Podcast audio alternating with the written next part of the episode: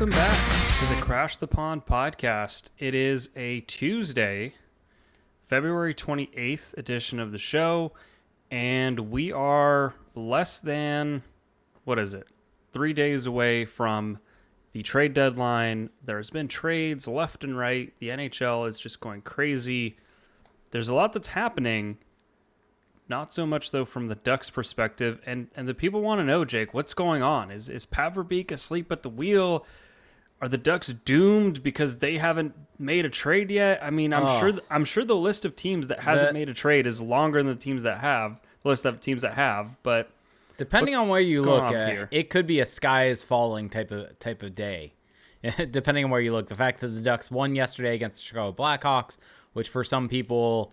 Uh, and we can get into that a little bit also, actually. But for some people, kind of our, our doom doom and gloom in terms of the, the tank and, and how, are, how are the Ducks going to get Connor Bedard? How are they going to do this if they're winning these games? They need to be losing it.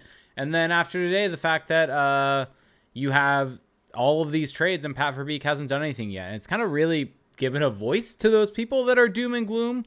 And to be honest, I mean, maybe in three days, maybe they have a point.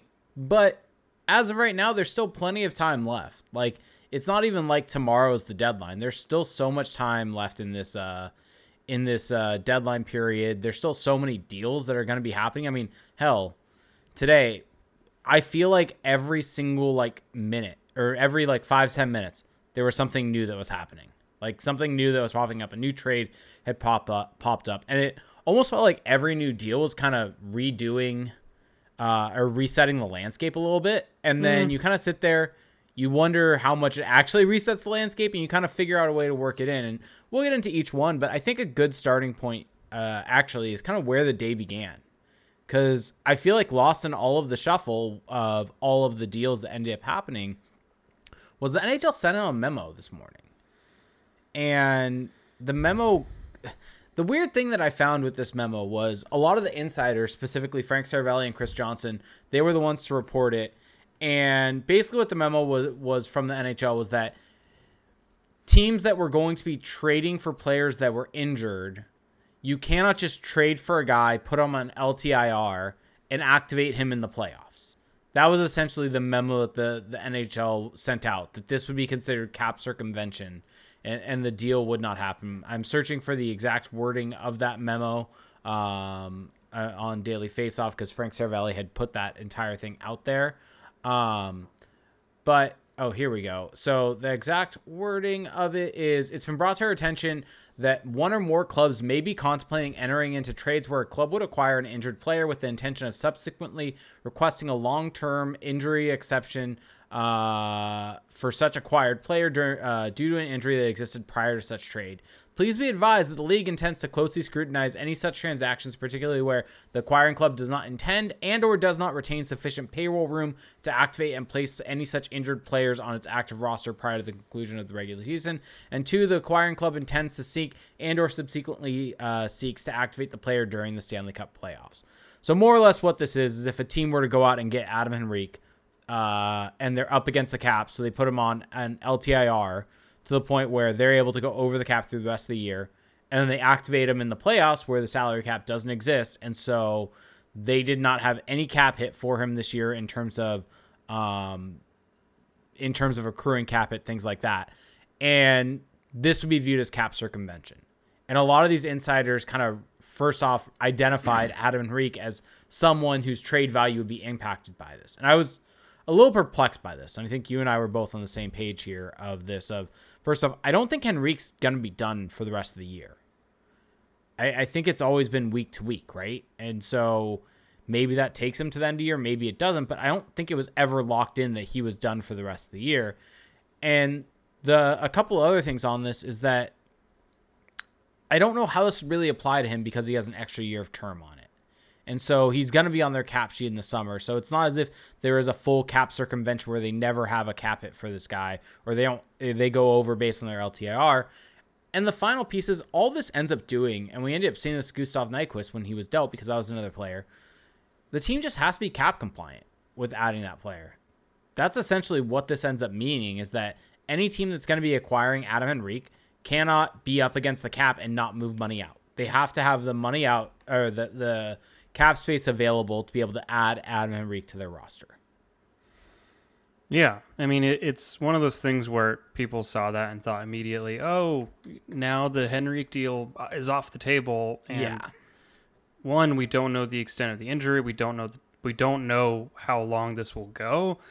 And for all the reasons you just listed, the team receiving him to fit into this, whatever this is, this memo, would have to not would have to be basically without cap space, would have to acquire him to use him for L T I R purposes, and then not play him in the regular season and then play him in the playoffs. Like, there's just so many things that have to happen where it's just it's just a very implausible scenario with Adam Henrique. I don't know, you know, I don't know about other players. And also, I mean, does this would this even circumvent the, the C B A? That I just don't know, but that's not a conversation yeah. I don't think anyone cares to hear about right now. I mean, it, it's one of those things that would just be like an interpretation. I mean, Chris Johnston brought up the point that the, the Leafs did this with uh, Riley Nash a few years back. And so a lot of people were pointing towards the fact that teams have taken advantage of L T I R. You think of Nikita Kucherov, Patrick Kane as two prime examples. But those were players that were already on the roster. Those weren't players that were acquired um by teams at the trade deadline. And so that that's kind of the key difference between this. And so it, I feel like it's just an interpretation type of thing. Um, I think the N H L P A would probably have a pretty good grievance about this, though, if this stopped the deal from happening, because there's not anything written in the letter of the law that says you can't do this. And, and so, I mean, I think realistically all the that ends up happening is we're kind of in the same situation as last week, right? If Adam Henrique was healthy, a team trading for him would have to move money. Right? Like, yeah. It, it's that same situation. And so it's not as if things have fundamentally changed that, that Adam Henrique cannot be traded now. That That's not the what's happening. No. No, that's not what's happening. And I just, I really wouldn't worry too much about that from a Ducks perspective. So yep. I think the, the biggest thing to talk about, well, one thing I want to add mm-hmm. is that if you look at the, the trades that happened today, and it kind of... I'm almost afraid to talk about things that have happened because this this is all going to be outdated so quickly. We also just did a podcast for our Patreon last night, running through but, every trade, and it feels like there were tenfold, like double the amount just in today uh, as if, compared to what we talked about yesterday. If you look at the trades that have happened today, yeah, like tell me where the Ducks, like tell me where the Ducks could have been the team to make that trade. The only one that I think you can really point to is the Luke Schenn trade to Toronto, and even that, I don't think really. You can say that the Ducks could have made that trade because Luke Schenn is a very particular player and the Ducks don't have that kind of player on their team. Yeah, one hundred percent. And I think that for whatever reason, teams valued Luke Schenn. You and I both kind of disagree with that. The only trade that I look at here, actually, and I think from the... Here's the tough part of it. I don't know how you can get this value going towards the Leafs, but should the Ducks have maybe tried to get in on Rasmus Sandin? That would be maybe the only one, but that Should is they not... have, though? I mean, they have... We've we've talked a bunch That's about a how they have so many defensemen. You know, th- this whole Rasmus Sandin issue is that he wasn't getting the time That's he true. wanted in Toronto, so that, that, that I mean, same issue would have pro- possibly prevailed in Anaheim. Yeah, I, I think maybe that's the only one that maybe you can make the argument for, but that's a really kind of fair point. And the other thing is you, like the... The Ducks and also don't have, sh- and, and also should the Ducks be trading a first round pick? That was exactly where I was going to go with it. Is and the Ducks don't have an additional first round pick to really be moving right now. But let's say that let, let's say that they would trade next year's instead. Like no they way should you not, should be no, doing that. No, yeah. The only way that you do it is if they have all, they had already made a deal and they had an additional first. And so yeah. I mean, just to kind of run through the list of trades where maybe the Ducks could have been in on it. I think Jesse Puljujarvi is one that they could have been in on. The return was pretty minimal for for the Oilers on that, but. I mean, to be quite honest, it makes sense that Carolina went after him. He's kind of seems exactly like a Carolina player. I don't know how he would have fit with but the Ducks. But it's it's not like some huge miss to not get Jesse Puljujarvi. No, like he's no.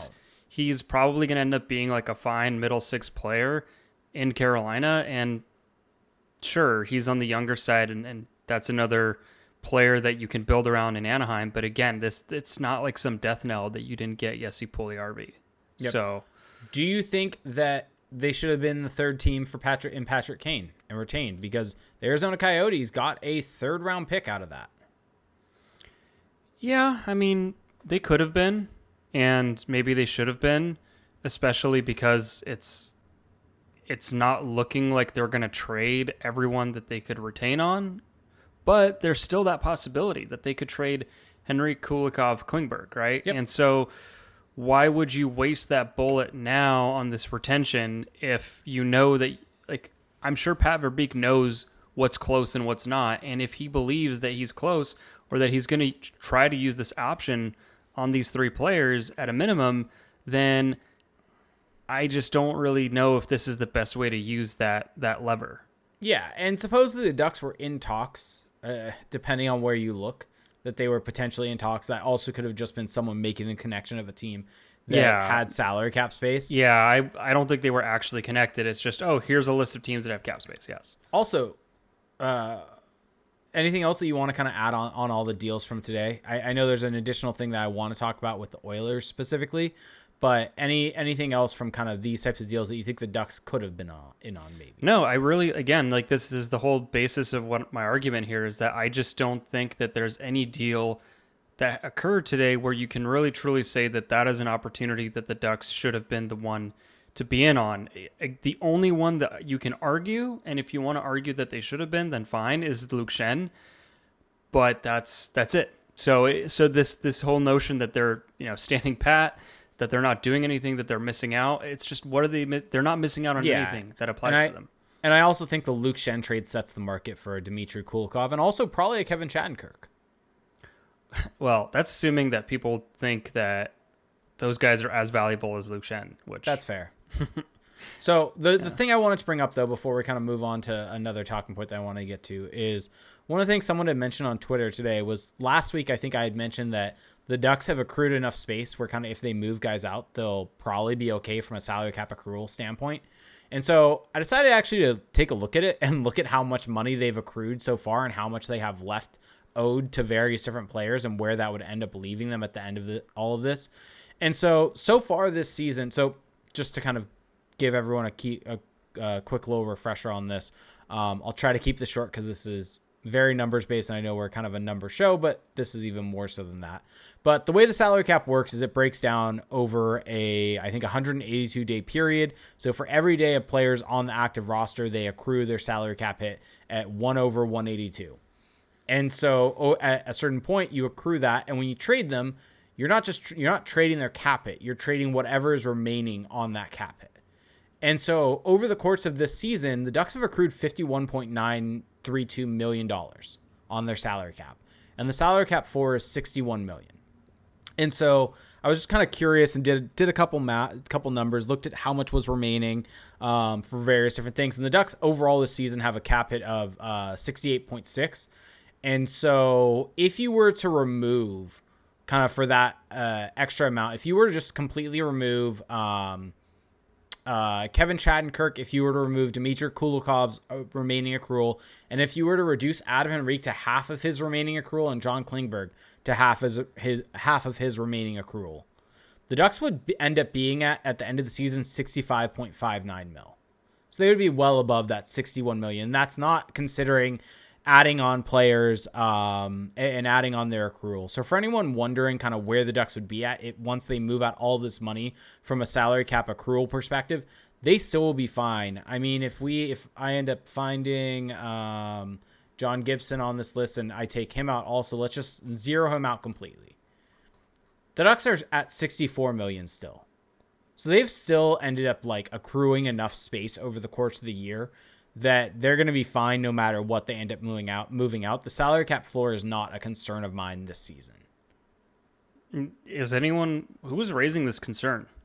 Uh, some I saw some people on Twitter basically saying because if you purely look at like money wise and just looking at A A Vs, the Ducks are at sixty-eight million. If they move out a certain amount of salary, Gibson, Klingberg, things like that, the A A V that they have left is not that high and is below the salary cap uh, floor. Okay. Do you get what I'm saying? Yeah, I mean, I don't share this concern. Okay. It was something that just was worth putting the numbers out there, I think. Okay. So that was it. Okay. Well, let's move on. So yep. real- realistically now, move- looking forward, we can just do a quick kind of overview here of what is still possible. So the Ducks haven't traded anyone and, oh, anyone that's kind of on this trade deadline list. Do you think that this that it still gets done, that we still see a John Klingberg, Dmitry Kulikov, you know, these kind of trades that we've been expecting? Do you still see that happening? Yes. And the reason for that is actually something that happened today. The Ducks claimed Scott Harrington. Mm-hmm. Um, Scott Harrington? Yes. That's his, uh, yeah, they claimed him. He was uh, someone that was traded along with Timo Meier to the New Jersey Devils from the San Jose Sharks.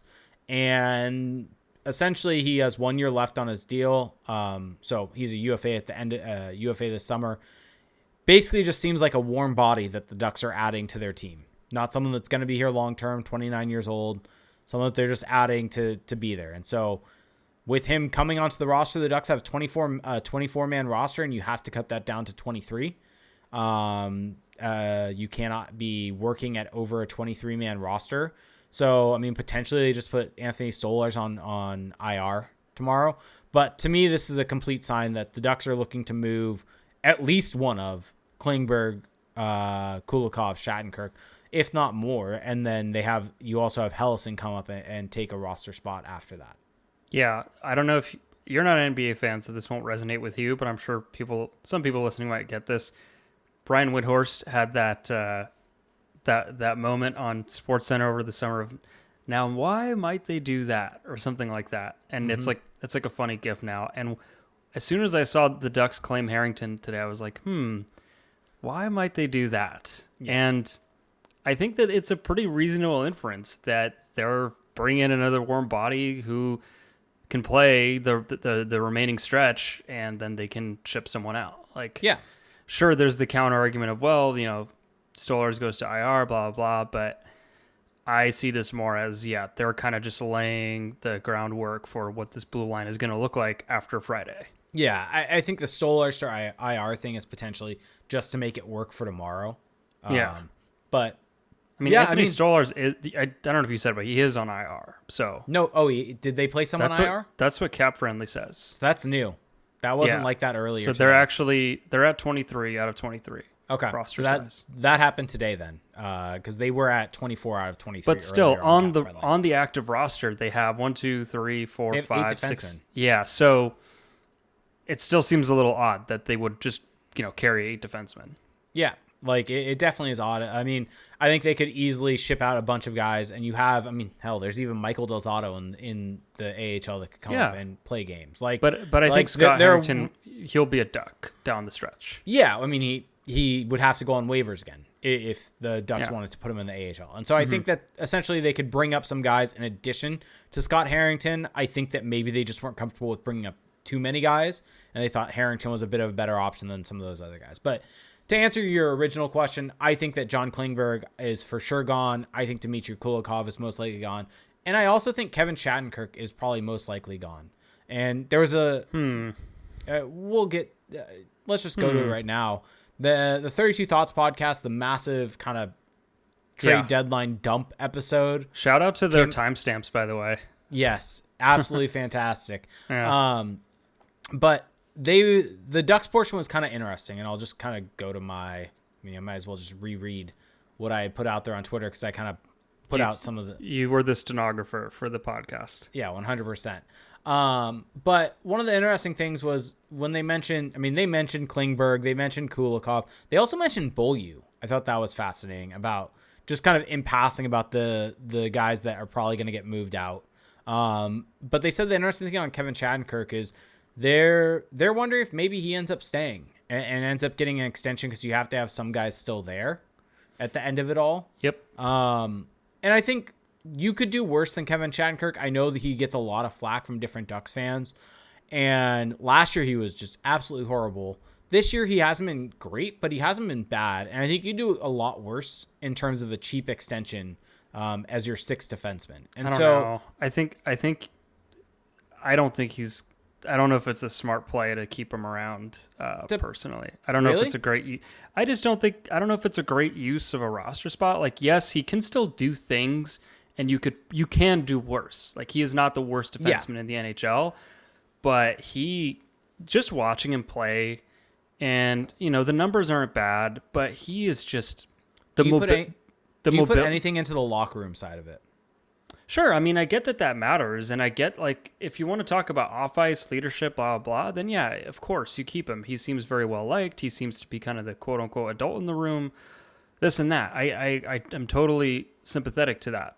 But just looking at his play from an eye test perspective, from a numbers perspective, like, it's not super awe-inspiring. And agreed, maybe that there is this argument that, hey, if there's a new coach that comes in, he'll look better. And I think that that's totally in play. So yeah, I guess I am mostly fine with him coming back um, yeah. on a on a cheap extension, because it will be a cheap extension. I just don't think it's this like, ah, uh, like low-key smart yeah. move.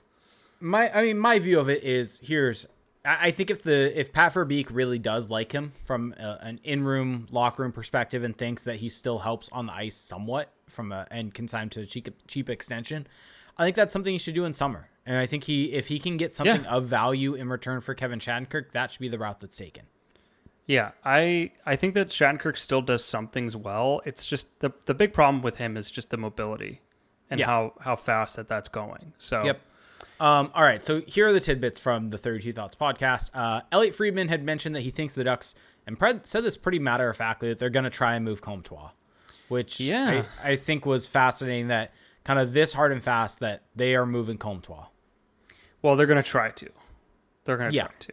Yes. So I I do find that interesting, because Max Comtois, for all... I feel like we've spent so much time talking about Max Comtois. Imperfect player, has potential still, I think, even at, at age twenty-four now. But it just might be one of those situations where you got to just move on. And maybe the Ducks now with Martin Madden and the pro scouting department are able to go identify kind of another similar age range player that just needs to change scenery and bring him in as a reclamation project, and under a new yeah. coach actually fulfills that. Like, I just don't know if there's this big harm in trading Max Comtois. I, I would prefer to see him next year without yep. Dallas Eakins as his coach, but I mean, I kind of think no matter what, he's gone. I think if they aren't able to make a trade for him, I think he's just not qualified. Really? I mean, if they're this dead set on moving him, yeah, like why his, would they not his, just do what they did with Sam Steele? His qualifying offer is also like not negligible. It's two point four mil. So yeah, I, I could see yeah. them just not qualifying him and him becoming a free agent over summer, and they just say, okay, man, we can find that on. I mean, I've said that a bunch now, that I think that he just doesn't get qualified. The disrespect to the once sixteen goal slash twenty-three goals in an eighty-two game pace yeah. player. I mean, hell, remember when there were people that said they the Ducks could not trade him? That's what, when, was this when after was this after the COVID season? This was after the COVID season. So when he was putting had put up that goal total, and I think you and I were heavily saying have him in the the Eichel trade. Yeah, and there were people that said he should not be in, in that Eichel trade, that there's no way the Ducks should be looking to move on from him. Yeah, I've I've been saying this not really tongue-in-cheek, kind of seriously, that I kind of want to see the Habs trade for him and just have him be the next Marty Saint Louis reclamation project. Yeah. And then I can just rub it in that he's good yeah. now. Yep. So, all right, so the other thing that the next thing that Friedman mentioned was he thinks that Lukáš Dostál is ready to play, which I thought was interesting that mentioned that right away, and the Ducks are going to try to move Gibson or Stolarz, and Gibson is obviously much more difficult uh, to move, but the line to quote unquote the lines are in the water. And he also stated that he's sure Gibson would love a trade and the Ducks would love to move him. Yeah, which is just, I mean, he's said basically almost the same thing before, and he's he's said almost the same thing before verbatim on the Ducks podcast. So not really anything new there, but it is interesting how that's just not going away. Because I feel like yeah. before, you know, we would get these reports and then they would just kind of die out. I I would be shocked if Gibson was traded before Friday, but I would be less shocked than I would have been like last year, for example. Hell, a week or two, a week ago, I thought yeah. it was a zero percent chance he was getting moved at the deadline. The, like and the fact that it's being talked about this much is, is interesting.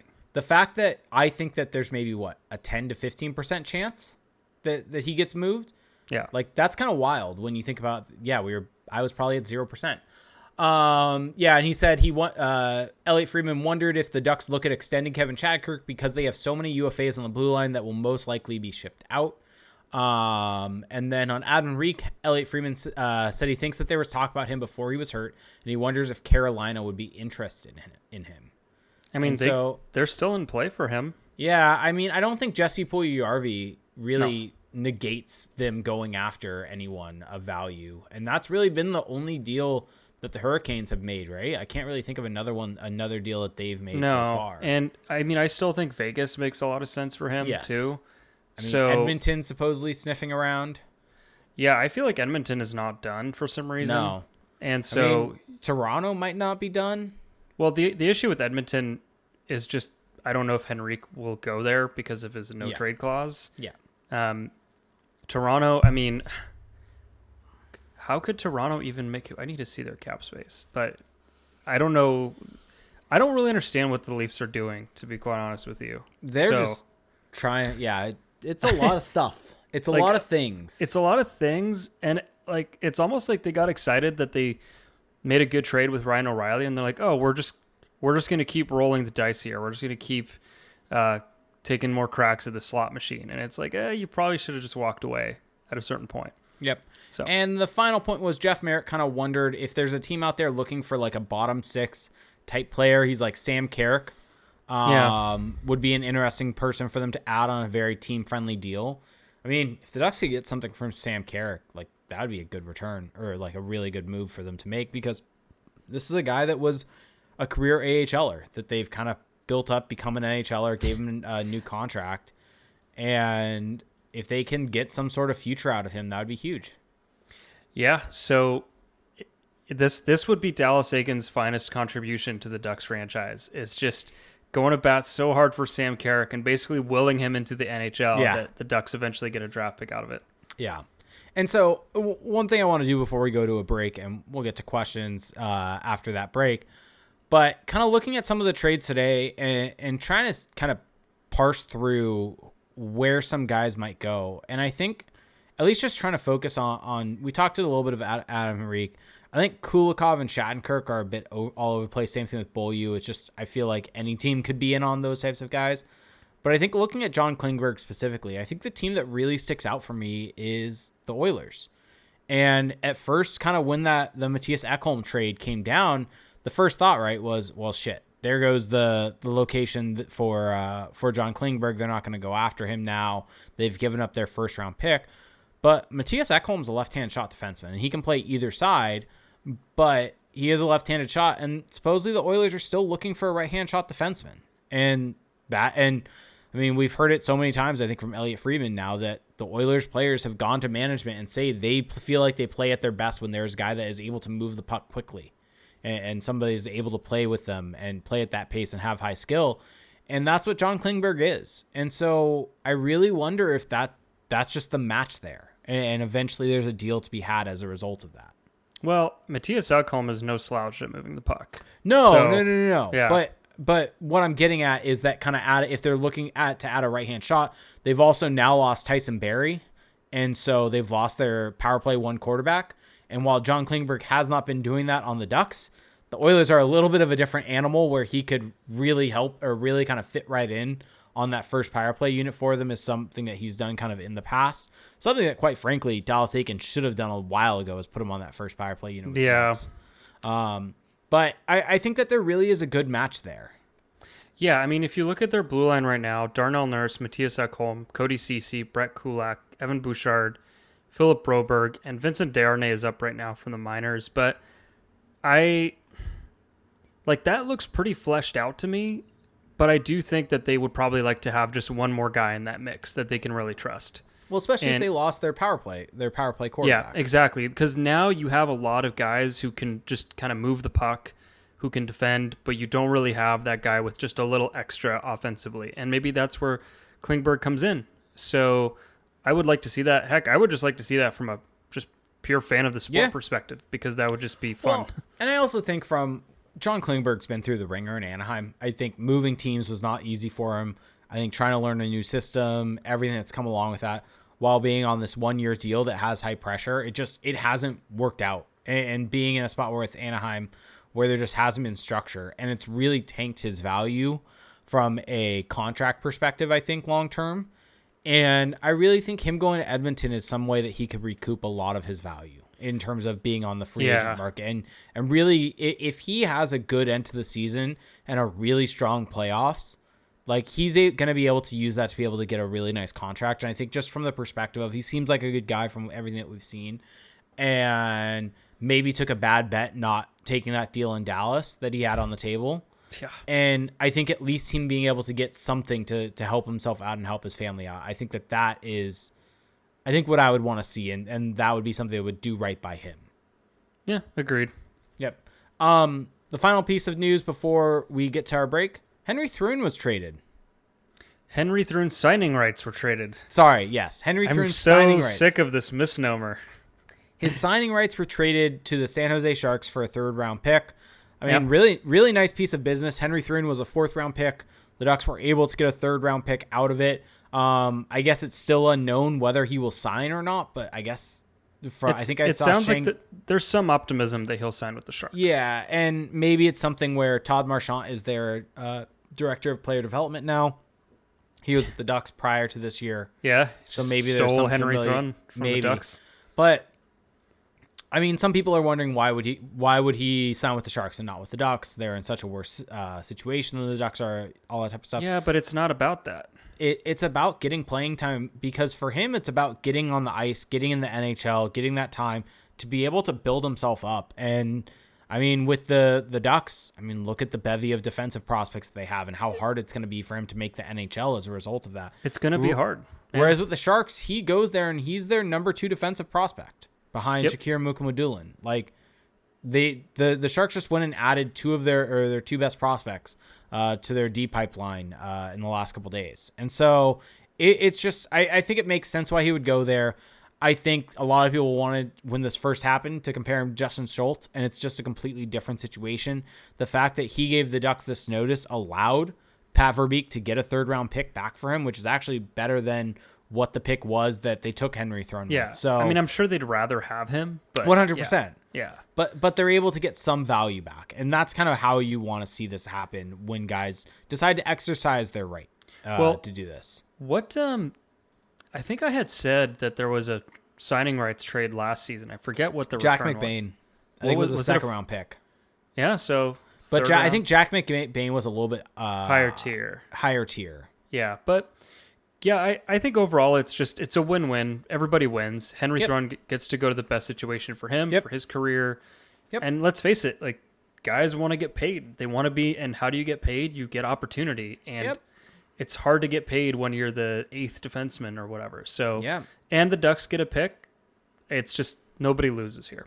Yep, exactly. And I mean, you look at the left side for the Ducks, right? Fowler, uh Fowler, what is it? Zellweger's left hand also, and yep, Mintyukov. Mintyukov also. Like, there's a bunch of prospects on that left side, along with Cam Fowler being signed for the Ducks for a long time, and and so it just it makes yeah. it tough, right?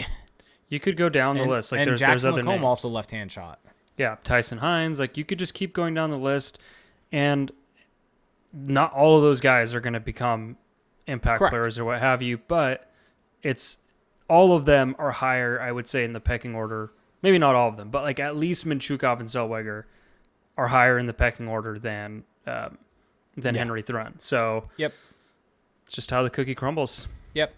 All right. So time for a word from our sponsor. So breaking news. Manscaped is now selling beard products. That's right. They've gone from waist to face to help you replace that bulky razor with the brand new Beard Hedger Pro Kit. Manscaped helped you get the golden rod of a Greek god. And now they've created the best tools for you to turn heads with a clean, perfectly groomed and conditioned beard. Finally, tame your mane by going to manscaped dot com and using our code C T P for twenty percent off plus free shipping. This kit's about to change your life. The Beard Hedger uh, Pro Kit has made it easier than ever to craft your signature look. This kit will take your facial hair anywhere from Gandalf to totally bare. It will start with the, it all starts with the Beard Hedger. This thing is a juggernaut of fixing faces. First off, it, this waterproof cordless trimmer has a rotary wheel that gives you twenty hair uh, cutting lengths, all with one guard, so no more messy drawers full of extra add-ons. And I can tell you this. I have a couple different trimmers, and I have so many of those add-ons, and trying to look at them and figure out which length they are is miserable. And just having this one that you just spin a dial, it's so nice. And so with yeah. those twenty lengths, It's never been e- uh, so easy to find your signature beard look. Plus, the trimmer has a titanium-coated uh, T-blade that is tough on hair but smooth on your face, leading to single-stroke efficiency that brings satisfaction one stroke at a time. And the Pro Kit has, is more than uh, just a trimmer. It comes with a dermatologist-tested formulations for your post-trim care. It has the beard shampoo and conditioner. All your hair is different, and your beard is much more coarse and easier to damage. That's why the kit has shampoo and conditioner specifically designed or specially designed to moisturize, reduce ingrown hairs, and replenish your natural oils, promoting beard health. The kit also has the has Manscaped's beard oil. The nutrient-infused oil relieves dryness both on the beard and the skin beneath, while also while adding a little shimmer and shine uh, to liven up the look. And you cap it all off with Beard Balm, a, the pomade that shapes, styles, and moisturizes, uh, bringing the amazing scent of fresh eucalyptus, rosemary, and lavender essential oils. The Pro Beard Kit comes with three gifts, a beard brush, comb, and scissors to ensure your beard is ready to impress. So you can get twenty percent off and free shipping with our code C T P at manscaped dot com. That's twenty percent off with free shipping at manscaped dot com and use our code C T P. The Manscaped Beard Hedger Pro Kit, the premier solution to face grooming. There you go. Go check yep. them out. Yep. Used, okay. used, it, used it yesterday and took it all the way down. Works great. Took it all the way down. Yeah. What could that mean? Okay. What? It's on my face. Oh, that's what you meant. Yeah. Not down your body. No, like I took it to towards... the lowest to the lowest setting. Okay. That's what you meant. Okay. Yeah. No, no problem. All right. So uh, we've sufficiently covered the trade deadline topics here. Henry Thrun. I'm trying to think what else there is. The only here. thing I want to add, I mentioned this on yesterday's podcast. Oh, there is one more thing, but but okay. you go ahead. I, I tweeted this out. Uh, Scott Wheeler put out a really fun thing. Tristan Leno is now leading the Q M J H L in scoring by defensemen, or at the time of that tweet. And I was just curious because I was like, Pavel Mintyukov's had a great season. So is Olin mm-hmm. Zellweger. I wonder where they rank. Pavel Mintyukov leads the O H L in scoring from a defenseman. And Olin Zellweger was four points back of leading the W H L, and that's while being or having played significantly less games because of going to World Junior. And so, on a points per game basis, he leads it uh, leads the W H L in scoring. So, the Ducks have three of the best defensemen in each of the three major junior leagues. Yeah, like this is that's exciting. Uh, it, yeah, it's really really exciting. Okay. So, that was it. Just want to mention that. I do want to give a little bit of flowers. Okay. A lot of flowers. Okay. Kudos. Okay. Uh, affirmations. No, there's a there's another one. Anyway, doesn't commendations. John Gibson named the N H L's third star of the yeah. week, and just some crazy statistics right yeah. now with John Gibson. Like, here's one for you. He is the most saves by an N H L goaltender through his first forty-one games in a season since Jacques Plante in nineteen sixty-three sixty-four. Like, that is sixty years. sixty years is a long time for this record to yeah. be touched. Um, last week, in the three games that John Gibson played, he made one hundred forty-three saves in those three games, including two fifty-plus save performances, and he is in rarefied air. He has, so far this season, six fifty-plus save performances, one shy of Gump Worsley's record of seven. And this is back since save percentage was tracked. So these are all going back to like the sixties, fifties. It's a crazy, crazy thing that he's doing right now. Yeah. And and keep in mind, these are like volume stats. So it's not necessarily he's stopping, uh, you know, super high percentage of, of pucks, although he has been in these games because it's, it's pure volume, these, these records. But it still just goes to show the historical degree to which John Gibson has been under siege. And honestly, for him, on a human level, I'm happy to see him get some success in this just brutal environment for a goalie. And hell, it might actually get him traded. It might actually get him out of town, because I feel like it doesn't seem like it's a coincidence that the the Gibson trade buzz is picking up as his game is picking up. Yeah, like I, I think that he's on a really good streak right now. I mean, basically starting with the game in Florida, he's on a three-game bender where he's at one point two four G S A X, one point seven eight G S A X in Washington, and then three point one nine against the Hurricanes. And so, I mean, he's had these types of stretches throughout the season, about three or four games where he would be absolutely on it. And even some of the games where maybe he, he's at like negative point two eight against Pittsburgh, but they got shelled. So the fact that he was even that close was kind of nuts. Um, and, and so he's he's on a really nice stretch right now. And I think that you're kind of spot on that he's eight. Like, it's funny that it's happening right now, right at the trade deadline when yeah. – I mean, I wonder if he's being told, like, his name's being talked about, and but teams aren't sure if his game's still there. Well, the, the, so, the concern has been the injuries, which is interesting. Has it? Well, that's what's been reported. Oh, sorry. Got it, got it, got it. Yeah, yeah, yeah. yeah. Which, which is fascinating when you look at it, right? Because when was the last time he missed a significant amount of games due to injury? I feel like it's, well, I mean, it happens every season where he, miss, he misses a little stretch because of an injury, but I feel like it's actually been a while since he sustained a significant injury. Yeah, I mean, he played. He's played forty-one games this season. He played fifty-six games last season. He played thirty-five games in the, the COVID season, which was what, a fifty-some-odd game season? Yeah, fifty-six. He played fifty-one games in the nineteen twenty season, which was a seventy-game season. Played fifty-eight games in the eighteen nineteen season. Played sixty games in the seventeen eighteen season. Played fifty-two games in the sixteen seventeen season. Like... He's had stretches where he gets hurt a little bit, but he's never out for extended periods of time. Yeah. Which is like, sure, maybe your concern is that the, the buildup of all of these shots and it's a long-term essentially wear and tear on his body. Sure. But in terms of him being injury prone where he's going to miss significant portions of time, that's just not the truth. He sustained a lot of minor injuries over the years and some more significant injuries earlier in his career. Mm-hmm. And I think... it's a fair concern if you're the acquiring team, which is, hey, this guy has a lot of miles on yeah. his body, and yeah. he has been through that wear and tear. And it, the thing is, you're not getting him as a rental. You're getting him for the next four years. Yeah. And so you do have to factor in the risk that he just falls apart. Um, that's very real. But at the same time, like, we're kind of just seeing what this guy can be. And I like it's it's weird because I usually don't buy the kind of like, oh, now he's motivated narrative, right? Because I think... players are always motivated to, to do their best. They're yeah. all they're always incentivized because of various reasons. But man, it is just like the Patrick Kane thing got me thinking that a little bit ago. Oh yeah. And now Gibson, like of course it like oh, these guys are human beings and of course yeah. it has to factor in to some degree. Now, John Gibson has done this before, absent, you know, t- t- a trade possibility before, but it is just interesting at At what point? At what point in time well, yeah, is this coming? He he's been a streaky goalie for, uh, especially for the last couple of years, where he'll go on an absolute bender for five, six, seven games, and then have another five, six, seven where he's just not great.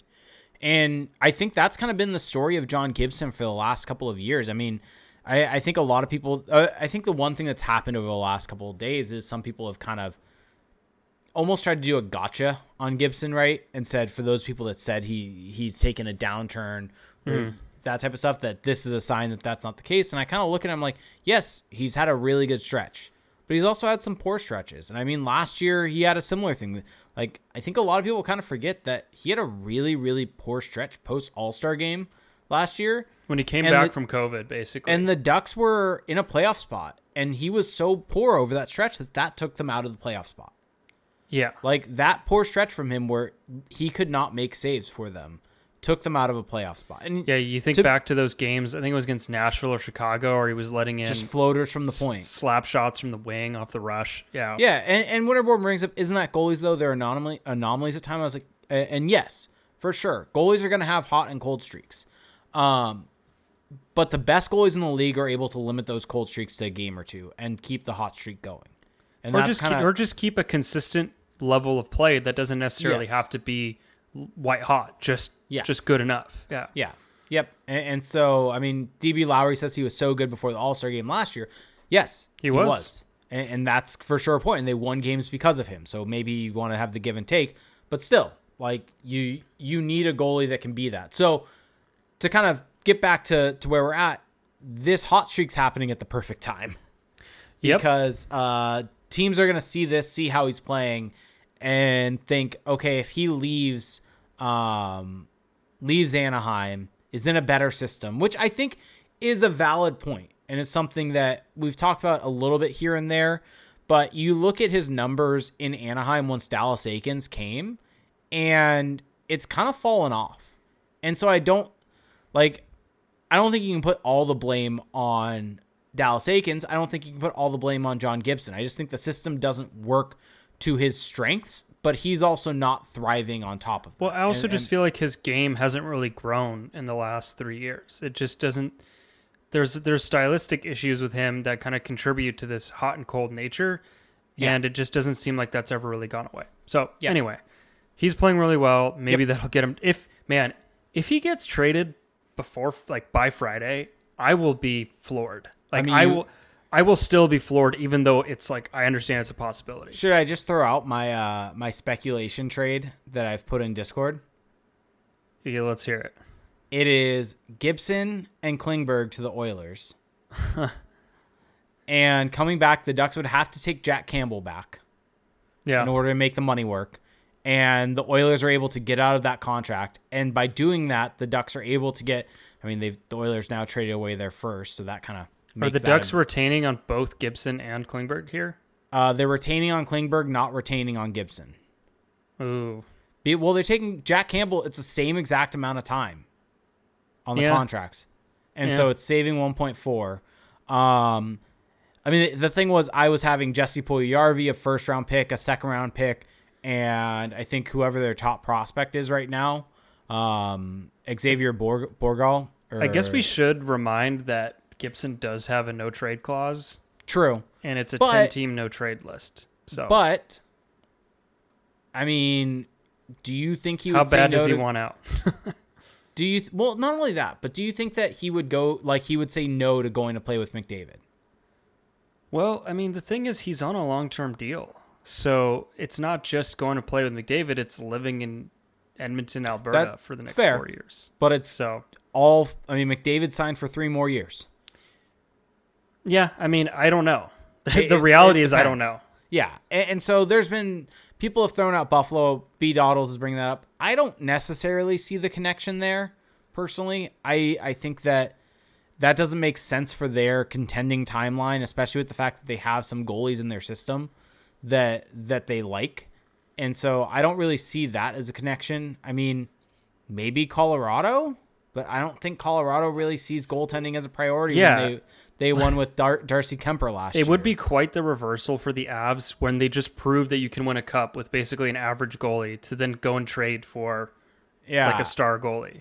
Well, I mean, I don't know. Star. Would Pittsburgh? I mean, Pittsburgh's the Pittsburgh easy is, to make. is a much better argument because Pittsburgh just does weird, funky stuff. And that yeah. doesn't really make sense timeline-wise. Oh, another thing I just wanted to quickly touch on. Sure. Dmitry Filipovich...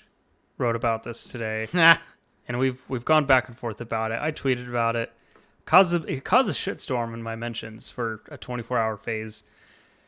So Timo Meier got traded to the New Jersey Devils, and he's a twenty-six year old, you know, in his prime winger who is about to be an R F A, and he doesn't fit the Sharks' contending window because they're so bad, and he. It, it it's he's a very good player, but he just doesn't fit. And the Ducks have a similar player on their roster, not saying skill-wise, but just kind of where he is in his career. And that would be one Troy Terry. He's twenty-five. He will be twenty-six in September. He's an R F A this summer. And the Ducks are, sure, they're they're not as far off as the Sharks are. But they are still, it, it looks like they could still be far away from contending. And yeah, I think that I'm not, I'm not advocating for this. I want it to be very clear. I don't think that this is necessarily what the Ducks should do. But if you are a Pat Verbeek who is in charge of, of I mean, you, basically this is on you, how this turns around. I think in doing your due diligence, you actually, you, you do at least need to consider the possibility of trading a Troy Terry and what that could do for your long-term outlook. Because here's the deal. Terry, his qualifying offer would be one year, one point five five million dollars, and then he's a U F A. So the possibility of trading him to a team where they could possibly retain control long-term, like that's a that's a shrinking window right now. Maybe Terry just wants to test U F A, but all this to say that I, I just don't think that you can rule it com- You rule it out completely if you're the G M of the team. Yeah, I, I mean, I'm on the same same spot as you. I mean, I had brought this up, what was it, three months ago, four months ago, early on in the season, and it was kind of more so a, not a plea, but a, a thought of letting Eakins go, because kind of if you don't let him go, you don't necessarily know what you have, and you're wasting a season of Terry and a prime season of Terry, which is, I mean, at the end of the day, what's ended up happening this season. Yep. Um, and so it really depends on when where your contending window is.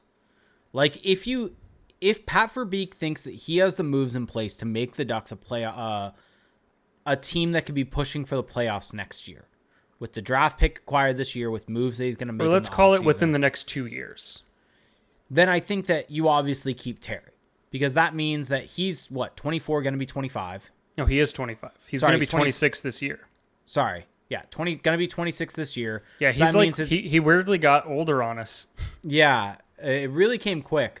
Um, but he's going to so he's going to be twenty-six at the start of next season, I believe is what it is. Um, yep. And yeah, born in September. So he'll be t- That's what I so, said. Yeah, I I'm just, just talking through it right now. That's fine. I, I'm listening. Uh Mister Uh, second round pick is three or five picks after the first round pick. Hey, that's not uh, me just blatantly not listening to what you said, but carry on. Um, so they'll get, in terms of the playoff contending or pushing for a playoff spot, is age twenty-six twenty-seven season. Then twenty-eight twenty-nine thirty will be contending window. Like that, that's doable, and that makes sense. If you are pushing that out even further, where the you're not going to be contending until you're not entering the contending window for another four or five years, when Trevor Zegras is what, twenty-five twenty-six, and yep. Terry's thirty-one. If that's where this ends up being at, like, then I think you have to look at it, because then you're trying to recenter it, the team around the, the Zegras window, because Zegras is going to be on the upper age of it. Instead Potentially of being, the Bedard window. Yeah. Like, and, and so it really depends on that, that platform and where Pat Verbeek views this going. And so yeah.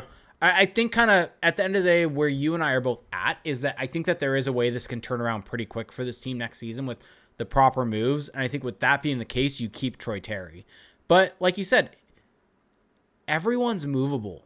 Like no one is locked in. Like everyone has a price. And I think that you would be dumb not to at least know what the price is. I mean, it genuinely sucks, because I feel like Troy Terry, if he were traded, would in some ways get a raw deal, because he was their best player. He's been their best player for a couple of years now. Yep. I mean, you could argue longer than that. And he had to deal with a bunch of crap trying to work his way up the lineup when he should have been in the lineup. And he's been nothing but an exemplary worker, basically. I mean, he yeah. he's worked his way all the way up from being a fifth-round draft pick, working his way through the minors, working his way through a coach that didn't believe in him, all the way to being a two-time All-Star. And I just feel like, you know, this is now me getting a bit on my soapbox, but from an organizational culture standpoint, there is just so much value in having a guy like that around, because just from listening yeah. to how he speaks, from what he's done, like that is the kind of thing that you want to preach to your younger players. Yeah. Hey, look at this guy. He was a mid-round draft pick, and now he's an all-star, and he's, you know, by all accounts, a good teammate. He's a leader. Like that's what everyone should aspire to be. And I, I do think there's a ton of value in keeping him, because he's a great player, and for all the reasons I just mentioned. So if he were traded and he didn't get to see the other side of this Ducks rebuild, which is when they're good again, like that would kind of, that would be a little sad, because he basically yeah. got all the bad and none of the good. Yep. Yeah, exactly. Uh, completely agree. If I were to bet, that. though, if I were to bet on it, I don't think he's getting traded. And, I don't and, either. And I, I mean, and I personally, like just in my heart of hearts, I wouldn't do it, just because I like the we, story. We have bi- we have bias here also. Yeah, exactly. Um. So yeah. Uh. What I don't think we know what Terry's contract projection is, because Evolving Hockey is it doesn't well, update. There there was one last year, and yeah. I believe it was something like six by six, something to that effect. Yeah, like, I, I don't think I don't think Troy Terry is gonna like. This is, I guess, a good counter argument to, to the idea of trading him, is that he's not gonna break the like he's not gonna go get a ten million no. A A V or anything like that, and so.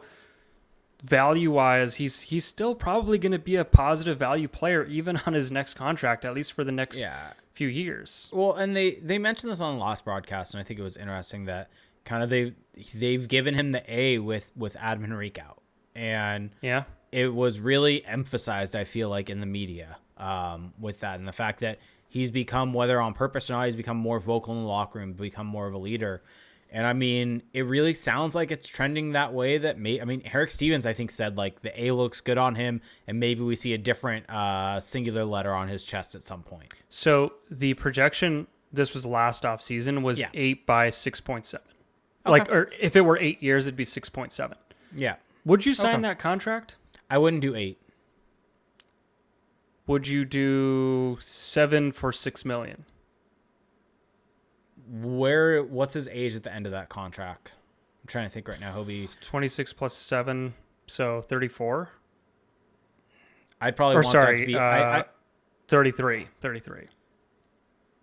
Uh, well, you'll get twenty-six, twenty-seven, twenty-eight, twenty-nine, thirty, thirty-one, thirty. You'll get, yeah. So it will go through his age thirty-two season. Six I, million like, with the cap going up at some point. Yeah.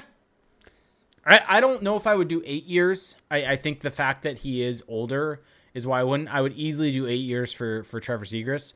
I think I would skew more in the six or seven year range for, for Troy Terry. Would you do six years? So his six year projection is five point five.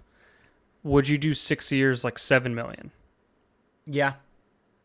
I think so too. Yeah. I, I think but, he's a positive value player for I think a you few do, years. You do him six times seven. You do uh, Trevor Zegras eight times seven. And you yeah. have them locked up at fourteen mil for the next however many years. Like that's, and with the cap rising, like that's going to really be good.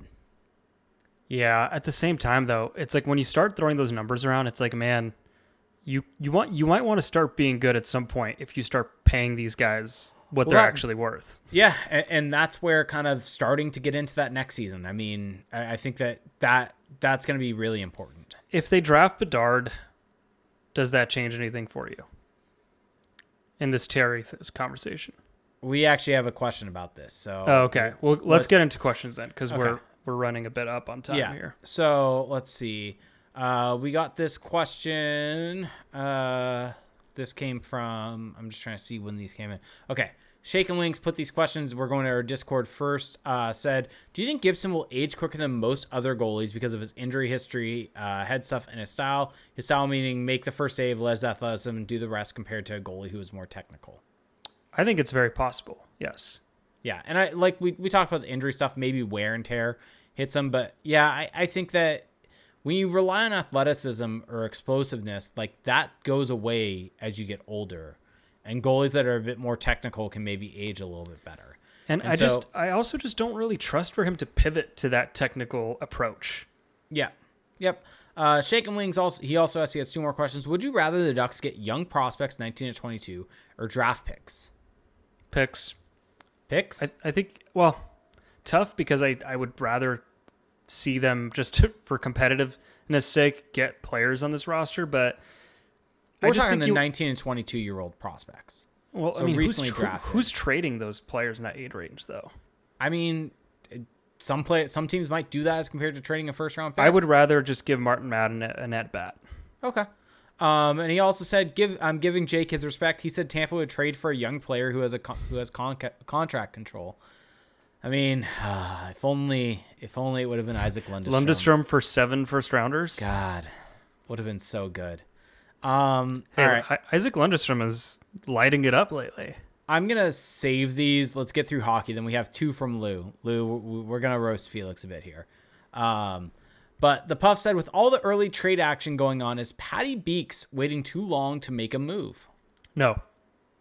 Yeah. I actually think that waiting works out well for him because I think a lot of these teams are starting to make their moves for these defensemen. And I don't actually think any of the Ducks assets are the high priority assets. Even the, the good ones in Henrique and Klingberg, they're kind of more fallback guys from the Jacob Chikrins and things like that. Yep. And so you almost need those other deals to happen. And then by waiting, you're allowing yourself to, um, you're allowing yourself to essentially build up uh, or get the team to be desperate. And so you don't want to necessarily jump on it when a team is saying, oh, we're dealing with this, we're dealing with this. We'll, we'll do this for him. And you kind of want to wait until that end period for this when teams yeah, are a little I mean, bit desperate. That, that is a risky game to play in one sense because you could be left kneeling at the altar at the end with yep. nothing to show for it. So Yep, yep. there's kind of two but sides just, to a coin. It's a black box. Like, we don't really know what's going on, right? Yep. Despite all the reporting from various insiders, some more trustworthy than others. I mean, do we even consider that person an insider anymore? Zaboral? Yeah. Clifton? Yeah. All right. Uh, S P eighty-four said, is Ol Lou X two oh nine cooking? Lou's not here because late arrivals are recording right now also. Yeah. We've got a battle going on. They're they're taking our, our, our audience. Yeah, I mean, we're, s- we're still doing just fine here. Uh, Ducks Jackernaut said, how much did the expectations of next season change between the results of getting Bedard and not getting Bedard? They change a lot if the Ducks get Connor Bedard. Like, that's like asking me basically if they get an Auston Matthews a hair short of a Connor McDavid, like, does that change? Yes, it changes things. Do you if, think them getting Adam Fantilli changes things still? On the other side of that coin, I think it still changes things yeah. modestly. Yep. But just not to the same degree. I'd agree with that. I, I do think things change. I think, and so I think whether they get Bedard, Bedard or not, the fact that if they get a top three pick this year, things are changing. I think Better if they hope. don't get if they don't get a top three pick, then it's going to be a little bit more dire next season. I think right. if they yeah, I agree with that. If they don't get a top three pick next year, will be very, what Pat Verbeek does will be very interesting. Yeah. Um, Sean Siebold asked us. I'm now going to Twitter. Then we'll go to Twitch and Discord. Um, said uh, question for the pod: if he was going to be signed, what contract would you be comfortable signing Klingberg to? I don't think I would give him a contract. Yeah, I don't. I mean, three times. Maybe three. another, maybe another one-year deal. A one-year deal at five mil. Yeah, like I just, I would not commit beyond a year, to be quite yeah. honest with you. And then Trevor Zegras uh, said two questions tonight. If you can get to them, if not, no worries. Could you see the Ducks getting a prospect of the level of Rutter, Mc, uh, Rucker McRody or Brendan Brisson in a pa- possible package on Henrique at the deadline? I don't think so. Yeah. I, I, I, like, I know that Vegas is very trigger happy with their prospects, but I mean, maybe like, you know, Ivan Barbashev got a got Zach Dean out of there, so maybe, but I, I still don't see it just because you don't see top prospects moved at the deadline. Yeah. It's, you just don't see it. And then he said with uh, a lot of lots of Gibson trade rumors circulating, could you guys see Gibson going to the Devils in the offseason, potentially getting Jesper Jabrat's R F A rights or someone like Alexander Holtz? I still, well, I, do, I don't see the Devils as a team that's going to do the star goalie approach either. I, I see them either. as doing as doing the Colorado model. So no. Yeah, I'd agree with that. All right, moving on. So we'll get to Twitch, YouTube. Please start throwing your questions in. Throw a question at the front. I see some of the ones from earlier on YouTube, but if you want to re-highlight them and, and post them again, that would be really helpful. So yeah, we're on youtube.com slash Crash the Pond, where you can subscribe to our channel, like all our videos. It does help out significantly. Uh, we're really trying to push our sub- uh, subscriber count up there. So if you can go do that, that'd be great. Even if you're not watching it there live. Um, or if you want to watch us at Twitch, you can go to twitch.tv slash Crash Spawn. If you have Amazon Prime, you get one free Twitch Prime gaming sub each and every month. And it does help out more than you can imagine. So you'll get special emotes in the chat, special badges next to your name. So we got this question, uh, from, we have multiple Jakes in our chat. So I'm enjoying that. Uh, we have a Jake and we have a Jake M. But Jake asks, I haven't seen anyone mention trading uh, John Moore's contract for L T I R purposes. Pat Verbeek attempted it with the Dodonov trade last year. Any chance he gets dealt? If so, what's the value? Wait, did Pat Verbeek do that with Dodonov last year? The the John Moore and Ryan Kesler were included in the Dodonov trade. Yeah, but that was coming. That was going out, not yeah. coming in. That's yes. the point is, but yeah. I mean, here's the thing. I'm still confused on that deal in some ways, because when you're adding a guy on L T I R, it's not like you're just getting this like bonus cap space. You're well, adding, you have, that, you have to you, have no cap space basically. Well, it's not only that, but like people forget that you have to add that player's cap hit to your cap sheet. So sure, you're able to go eight million dollars. Let's say you're, you're at the cap, uh, at the cap ceiling. And you go eight million dollars, or you get a guy that's eight million dollars uh, cap hit, and he's able to be on L T I R. Sure, you're able to go over the cap by eight mil then, but you've just gone over it by adding that guy's contract. So yeah. it doesn't really like add anything for you. And so that's what I didn't necessarily get, unless it was just a pure money perspective thing of getting uh, giving them Kessler and giving them um, and giving more. them some other people. Yeah, and yeah. giving them more. And so, um, yeah, it just kind of I, I don't really see anything necessarily there uh, to be able to to do anything. Yeah. You know what's kind of interesting to me is we have heard nothing on Derek Grant. Like like nothing. I mean, we've heard nothing on a lot of the Ducks, though. Well, I mean, I feel like all of the noteworthy kind of trade chips we've heard something on. Like we've held, we've heard something on Sam Carrick. True. We've um, heard something right. on Nathan Beaulieu. Like, like what? Yeah. Matt Hendrickson or M Hendrickson sixty-one asked question: if you were the G M, what kind of return, if any, would cause you to hold on to uh, our expiring assets instead of dealing them? Um, I could be wrong, but I feel like the on-ice play of guys like Klingberg and Kulikov, among others, is why we're firmly in the Bedard race in the first place. Perhaps their impact, quote-unquote, is worth more than another mid-round pick. I disagree on the Kulikov front, at least. I think that you just need to get value for these guys. The Ducks well, are still going to be bad without them. Yes. They might be a little less bad, but... Hell, if you really want to solidify your tank positioning, trade John Gibson at all costs. Yeah, I mean... Like, like trade John Gibson for a bag of pucks. We talked about this on the Patreon episode a bit last night, but for those of you that were out there, we didn't talk about this really throughout the show. For those of you out there that were kind of worrying, doomsdaying about the Ducks beating the Blackhawks, everything like that, I don't use money puck that much, but their deserve to win meter is kind of fun, and it just kind of takes into consideration expected goals, things like that. It had the Blackhawks at sixty-seven percent. Like deserve yeah, to win. The Ducks like, got basically outplayed by an A H L level team. Like this is not a team that like deserved to necessarily win that game last night. It just so happened that they got a really good performance from Lukáš Dostál. Peter Mrazek did not play that well. Slash there was kind of a weird bounce that ended resulted in the goal that went off of Max Domi on the the crossbar shot from Troy Terry. So it, it's just I, I don't think that the this is something to worry too much about. I mean the Ducks are going to win games.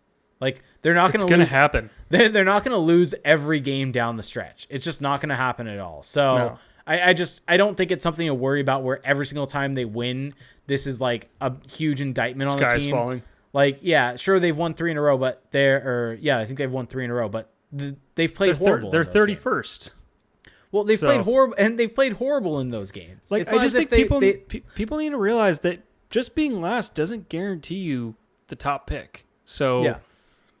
Enough. It guarantees you top three, but yes. Um, all right. Uh, let's see. Juan Pablo Uturbe said, can we get a good return for John Klingberg, seeing as he's not having a good season? Well, depends what you think good is, but I I would I would think that the Ducks can get a third round pick for him, maybe a second round pick. I if, think they're easily getting a second, personally. I don't know. I, I don't know about that anymore. I, I think it's possible. Like, I'm not ruling it out, but I think a third is in play as well. I think his, especially his hot streak of late, I think that same type of thing as Gibson. I think that a first isn't completely out of the conversation. Oh, it, it takes, is. It oh, is. I, I disagree there, but we'll see. I, I think regardless, no matter what they end up doing, I think that, like, getting anything back from him is going to be good. Um, and then Matt said, would it be telling if Zegras only got a bridge? Either think he can get more down the road line or he wants to uh, option to eventually leave. I don't think it would be telling at all. I, I think there are plenty well, of players. A bridge that end is up, a year. A so. bridge is like a year or two. And so there's no way they'll do a four year deal. I could see them doing a year or two deal. I think. But is that, that a bridge though? Cause he can be a U F A after next season. No, he can't. Really? Why do you think? Why do you think he can be a U F A after next season? Because he's twenty, gonna be twenty-six. We're talking about Trevor Zegras. Oh, sorry, I thought you said Troy Terry. No, no, Trevor Zegras. Oh, sorry. Yeah, no, Tre- no, Trevor Zegras cannot be a U F A after no. next season. Uh, yeah. So I, I mean, I could see him getting a two-year deal, uh, two-year bridge out of it. Oh, okay. And, and the the thought process there being new coach. Wants to boost his value, you get more money at the end of it all. And so it just comes down to whether he's willing to deal with that uncertainty or take the guaranteed money. What is the track record of guys getting bridge contracts and ultimately sticking around long-term? Sticking around long-term? I mean, we'll see with Elias Pettersson. I feel like it's not great. I'm thinking of like Patrick Laine, for example. Uh, I mean, it's a similar how, situation. How, how do you, Bad coach. How do you, How do you consider the the the Getzlaf and Perry second contracts? Well, that's that's almost so long ago now that I don't know if it's completely relevant. And they were five-year deals. Yeah, that's that's irrelevant. So I don't know. Like, I would be mildly concerned if it was like I'm not. It's not a death knell on his long-term, you know, stay in Anaheim, but it's not like a great development. Yep. I mean, hell, uh, if if I, I disagree were, there, but but I I, I I go ahead. If I were Trevor Zegras, I would want a bridge deal because oh, yeah. I'm like, I don't trust you guys long term. You haven't shown me anything thus far. Give me a I, real coach. See, you and I approach this a little bit differently. I don't view it like that. I view it in the sense of he wants to make uh, essentially do a bit more there to boost his value and get a higher contract. But I think if you're the Ducks, that's why you offer him seven and a half mil, right? Like maybe it could have been hot. Maybe it's higher at the end of it, but it's just, that's a shit ton of money that you're guaranteeing him. Yeah. I mean, if, if he turns down that seven and a half number, what would he have to do in two years to get him beyond that? Point per game, at least. Yeah, which he could po- possibly do. It's not yeah. out of the question. I mean, what did Auston Matthews do? Auston Matthews did like a, an in-between. He did a five-year deal or a six-year deal that took him to U F A status. Yeah, I mean, maybe he kind of takes a page out of that book, but will be interesting to follow. Um, all right. Uh, last one left said, will Ian Moore sign with the Ducks? So Ian Moore, I believe, has another year because he didn't go straight to college. Um, so there's another year for his signing rights. Uh, so don't really know where that's at and where he's going to be, but I believe there's one more year before kind of he could become a free agent. Um, Sean Fite said, will we retain any salary this year? Was hoping to get assets for cap space. I don't know. I don't think they're going to be a third-party team, but I think it's going to be um, – I, I think they may retain on their own players. Yeah. I think um, they should retain on their own players. Yeah. Ray Gonzalez said, what can the Ducks learn from the Oilers about how to build around generational talent? They have eight years of McDavid and just one conference final. What can we expect eight if the Ducks get Bedard for eight years of him? Well, I think the Ducks are automatically in a better position than the Oilers because they have already more talent around – Uh, they would already have more talent around Bedard. Although, I mean, could you could you debate whether, you know, Draisaitl trumps everything else well, that the Ducks I was also offer? about I was also about to jump in is remember when that they when the Oilers drafted McDavid, they had Taylor Hall and they're just like they're they like they were a stacked team, right? And so I think kind of if you're looking at that roadmap, like I think you can't make any dumb like decisions like that where you do Taylor Hall for Adam Larson, right? I, I think the one thing the Ducks have going for them is I think they have more on the back end than the Oilers did in those prospect years. Like Justin Schultz was their prime prospect on the blue line. And I don't think they really had anyone over that time period that was going to be in the mold of potentially like a, uh, like a Pavel Mintyukov um, or an Olin Zellweger. Like I think the Ducks or even a Jamie Drysdale. And so I think the Ducks are in a bit of a better spot from that perspective. And I think they also have the high end forward talent to go along with him. So I, I think if we're trying to learn about what to do, I think you almost, you can learn about what not to do. Don't trade Taylor Hall for Adam Larson. Yeah. And, and I think don't bring in, like, don't make these dumb moves in terms of overvaluing like a Milan Lucic, right? Yeah. But I don't think that's, That doesn't seem like that's going to happen with this. No, office. but but I'm saying if you want to look at that as a as a roadmap of what not to yeah. do. Don't the hire Milan, P, don't hire Peter Chiarelli. Don't hire Peter Chiarelli. Don't hire Ken Holland. Don't overvalue dumb players. Where like, in the world is Peter Chiarelli now? Is he with Saint Louis? Oh, that's right. He is with the Blues. Yeah, yeah. He's their vice president of hockey ops. Yeah. All Man. right. All right, we're going to end the pod with this, though. Okay. It's time to, to put you at the stake. Am I not always? This yeah. is this this is me and Lou bringing this up. In our Discord, in our food and drink channel, I believe it was a day or two ago, you decided to drop the bomb that pizza is meh. Would you like to defend yourself? Show me the evidence. Show me where I said that. I would you don't don't give me that. Defend your. Why do you believe pizza is meh? I'm giving you an open forum to defend yourself. Well, you're asking me to defend something that I may or may not have said. You you I'll, did say it. I'll I'll try to defend the argument in a hypothetical. There so. was you deleted the message, so unconfirmed. Go on. No record. Go on. No record of this. Um, in a hypothetical world where I would hold that opinion, how would I defend the argument? Hmm. There's a lot of shitty pizza out there. Number one. Number two, pizza is not a good standalone meal. Like, it's just a bunch of carbs. You know, you need to get heavy meat to have any kind of protein, and the protein's usually not going to be there. So, like, yeah, pizza's really tasty, and good pizza is great, but a lot of pizza is just downright awful. And just from a pure, like, is this going to satisfy me? Pizza usually doesn't satisfy me. I need to, like, eat an entire pizza to feel like I actually ate a meal. So, no, I, I think that there's definitely valid arguments you can raise against pizza in a hypothetical world where you would think pizza is meh, which any I'm unconfirmed food, to live in. There can be any food can be awful. Like, that argument just doesn't... There's a lot like, of it, though. There's a disproportionate amount that does of not, awful pizza. There can be bad Mexican food. There, there is be, a lot of bad There can Mexican be bad food. Pasta. But see, bad like, pasta... Like, bad po- bad pasta is still better than bad pizza. No, bad pizza is still fine. Like, bad pizza no, is still delicious. No, bad pizza is like, I'd rather toss it.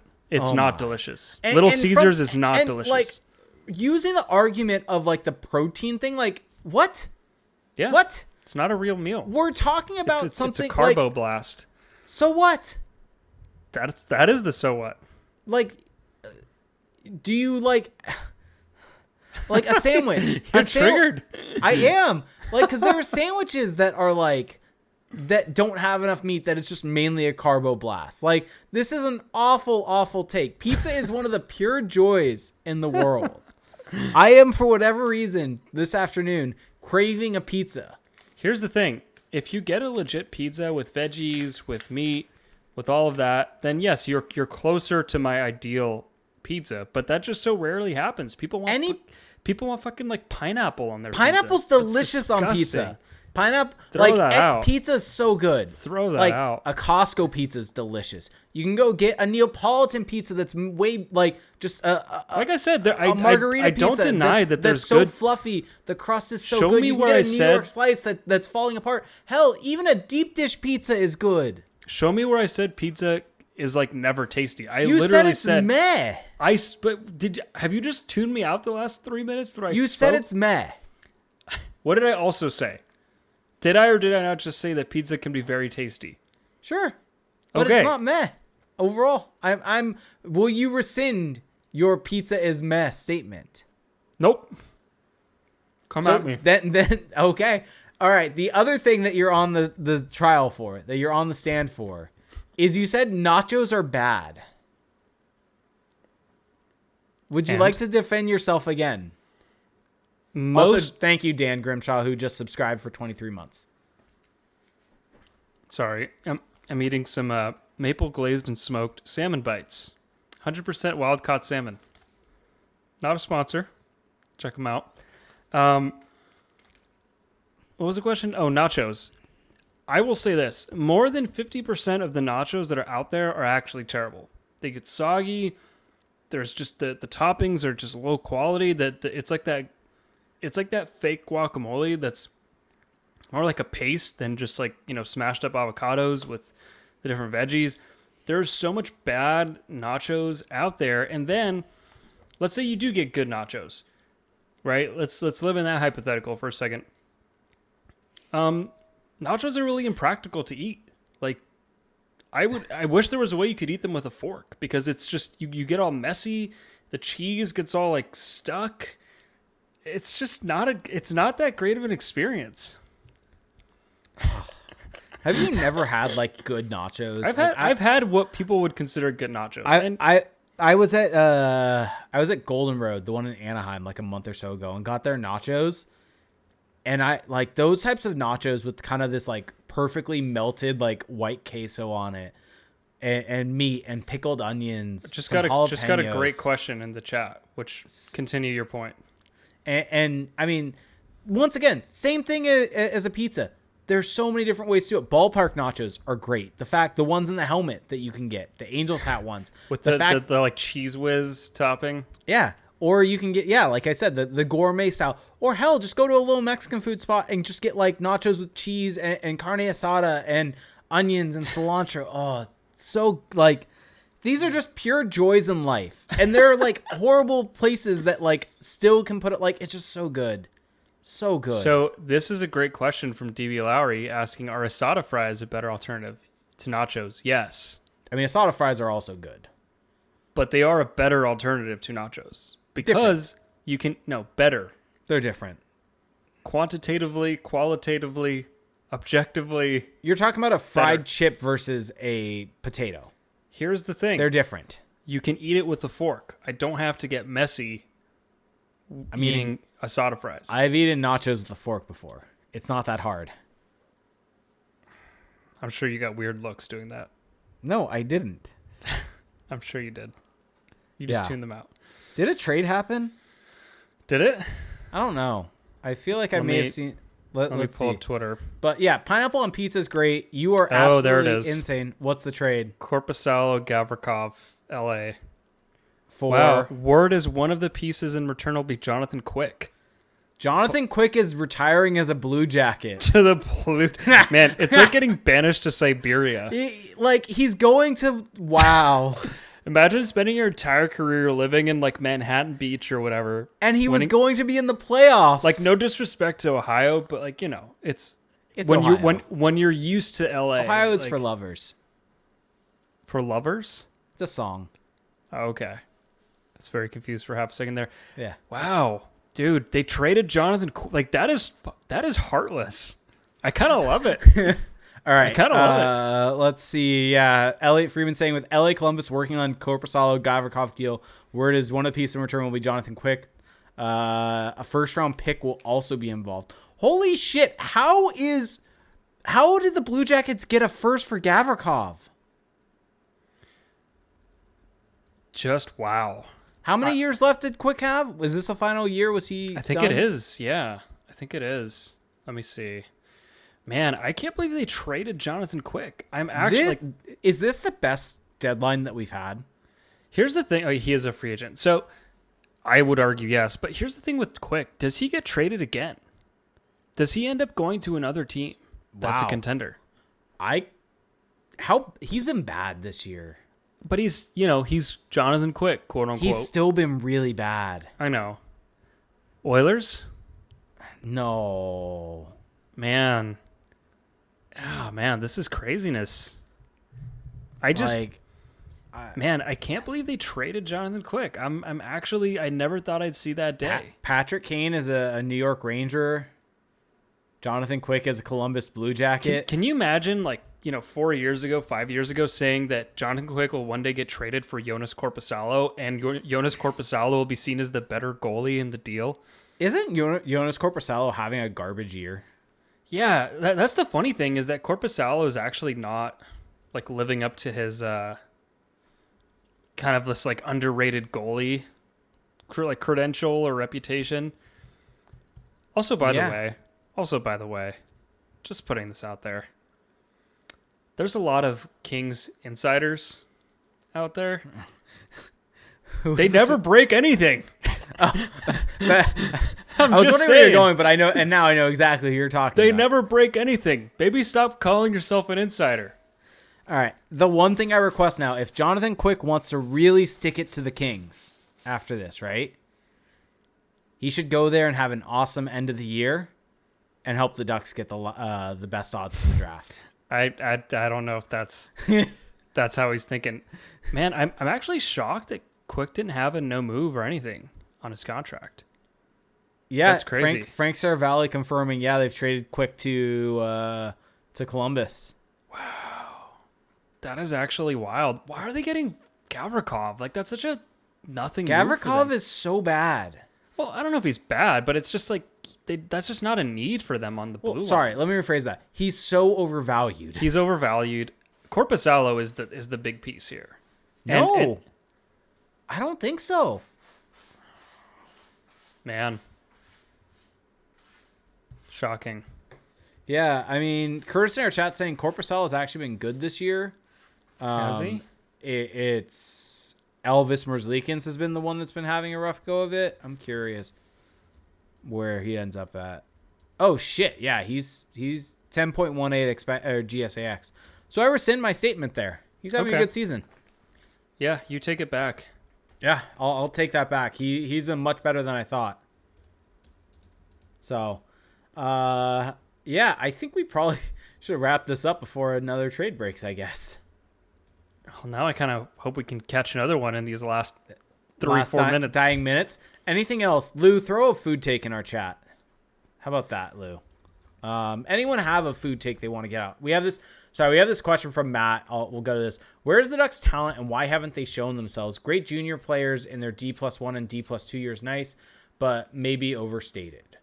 I I think the issue is the guys that were taken in that mo- that range that had nice D plus one, D plus two years. We're talking about the Sam Steeles of the world, the Max Joneses of the world, even the Max Comtois. Like, I think these were guys kind of taken by the last regime. And while Zellweger is that also, or maybe he's talking about Pasijov, make maybe a, a, J, a Jacob Perreault.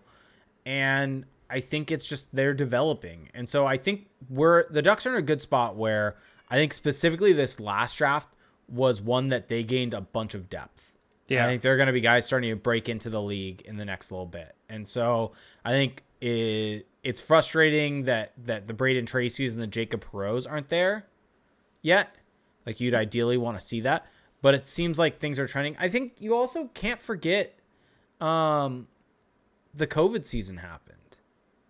And like, when we're talking about development, right? And we're talking about development of a Jacob Perreault, we're talking about Braden Tracy, like that has to screw it up a bit, right?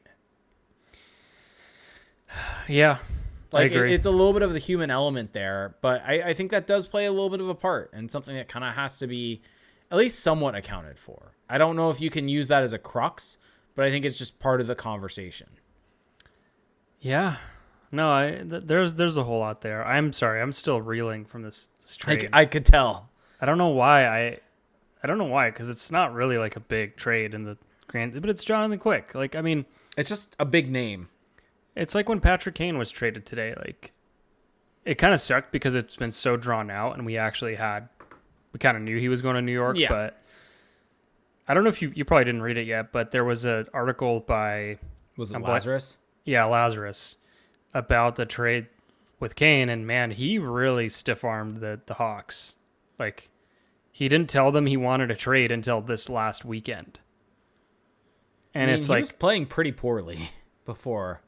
Yeah, but this. he's he's for sure wanted out for much longer than three days. Yeah, probably. Come on.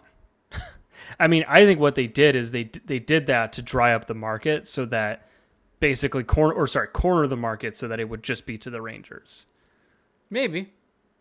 I mean, he also had full control where if he wanted to just be the Rangers, like that could be where it is. Uh, Winterborn says it's because when the players of that ilk get traded, it's signifying an end of an era. Yeah. I mean, oh, and also what was interesting in the uh, article was that Patrick Kane, like, I guess took it personally that the that the Blackhawks were rebuilding and that they traded all his friends in the team, like Dylan Strome and Alex DeBrincat.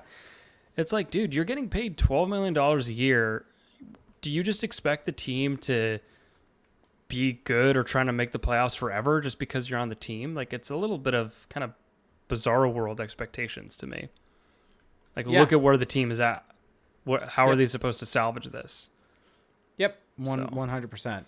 Uh, Lou uh, just put in our Twitch chat that he had a hot take he said on uh, late arrivals as we're trying to really draw this out bef- to see the final details of the trade. He's saying there's caveats to this, but he's starting to sour on In-N-Out.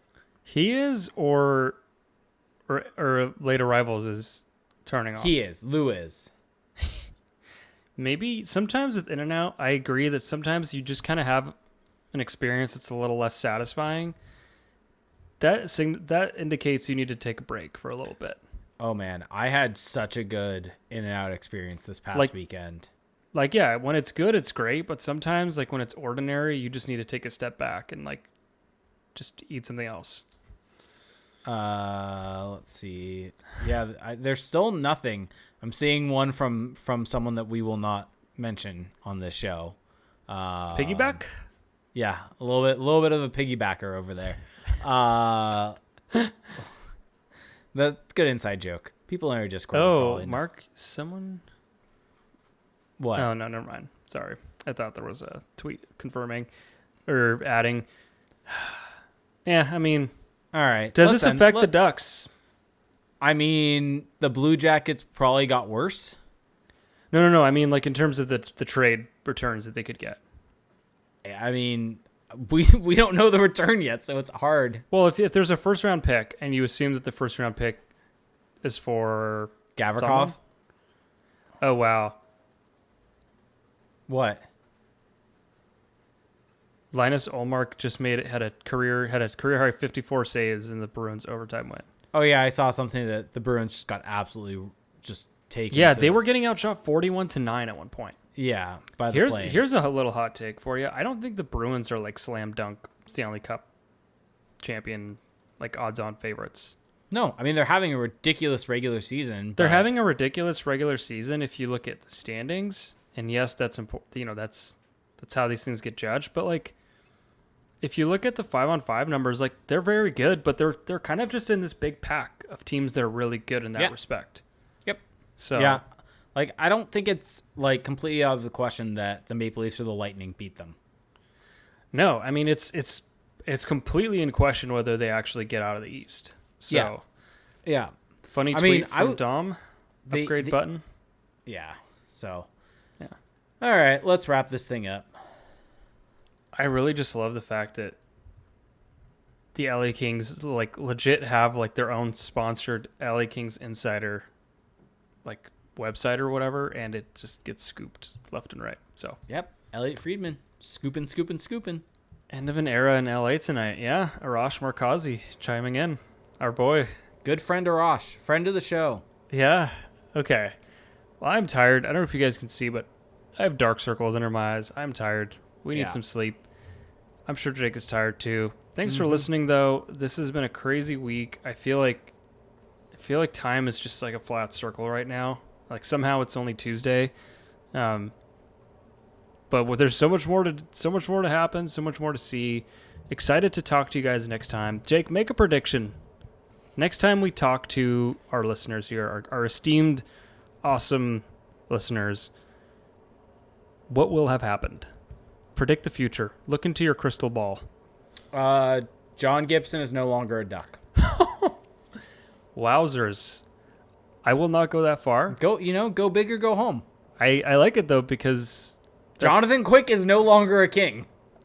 Like, yeah, yeah, if there's but, a dead, if there's a deadline for G Ms to get crazy. But Jonathan Quick was a pending U F A. Anyway, if uh, if there's a, de- a, a, a trade deadline, Mattias Ekholm is no longer a Nashville Predator. Okay, uh, I will not go that far. Just to let you kind of have that. Okay, I will say Comtois, Klingberg, Kulikov. And yes, Kevin Shattenkirk are gone. Okay. And do I want to trade anyone else? No. I'll I'll I'll, I'll I'll stay there. I'll hold. Yeah. Oh, Adam Henrique. Adam Henrique is gone as well. Okay. And I will predict that in all of that, the Ducks get back a first-round pick somewhere in there. Yep. Going very bold there. Bolder mm-hmm. than you. Okay. Wow. All right. Thanks for listening, everyone. If you want to help keep supporting the show so that we can keep doing this, keep bringing... I really want to do this podcast when the Ducks are good. You know, like... We these... have we have, we have had one playoff run. Like, I legitimately enjoy doing... they got doing... swept. I, I legitimately enjoy doing this. It's it's fun for me, but it would be nice to cover games, like meaningful games. You want it to be about the hockey. So, anyway... that's a total aside. But if you want to support us, help us get there, uh, there's some very easy ways for you to do that. The number one way, Patreon. And especially this month, Patreon is a, is a really helpful tool, I think, because for a dollar a month, you get access to our uh, patrons-only Discord server, which is basically a Twitter replacement. You don't need Twitter if you have our Discord. We have an actual channel in there for news updates. So you can just go in there and see what the latest updates is are without going onto Twitter. Or you could just go into our Hockey Talk channel, connect with a bunch of other diehard Ducks fans and people that kind of share our sense of humor. Let's call it that. Um, it's just a really fun place. People really seem to enjoy it, and I'm proud of it. I'm proud that we've built a little community there. Yep. That's for that's for one dollar a month. Um, now for five dollars a month, you get access to that plus two bonus episodes. And this month we already have, oh, well, it's the twenty-eighth, but we have two bonus episodes up, and they're both giving you our extended thoughts on all the trades that have happened so far. And we're going to do another one next month covering all the trades that will happen by the deadline. So really worth it. And that's all at patreon.com slash Crash the Pond. Also, you can leave us a review on Apple Podcasts. Just search Crash the Pond and leave a five-star rating. We would really appreciate that. That goes a long way, uh, more than you can imagine. You can also do that on Spotify. Leave a five-star rating there. Make sure to subscribe on Spotify. Subscribe on YouTube. We have a video version of the show, which, you know, some people prefer listening to podcasts on in video format. I'm not one of them, but if you are, we've got you covered. YouTube.com slash Crash the Pond. Turn on your notifications there.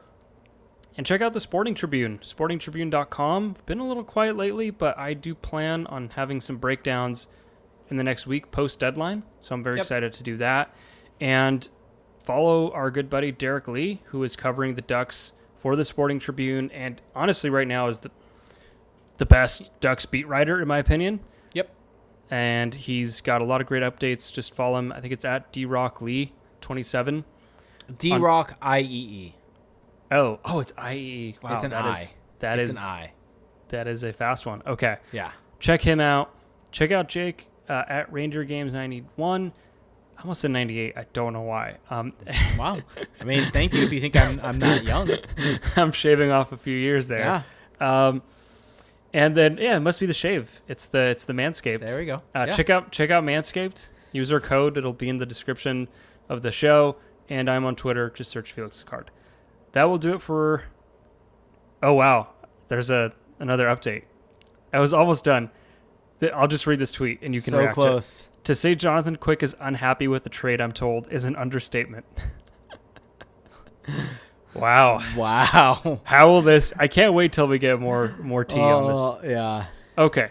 Thanks for listening, everyone. Have a great week. Love y'all. Talk to you soon. Bye.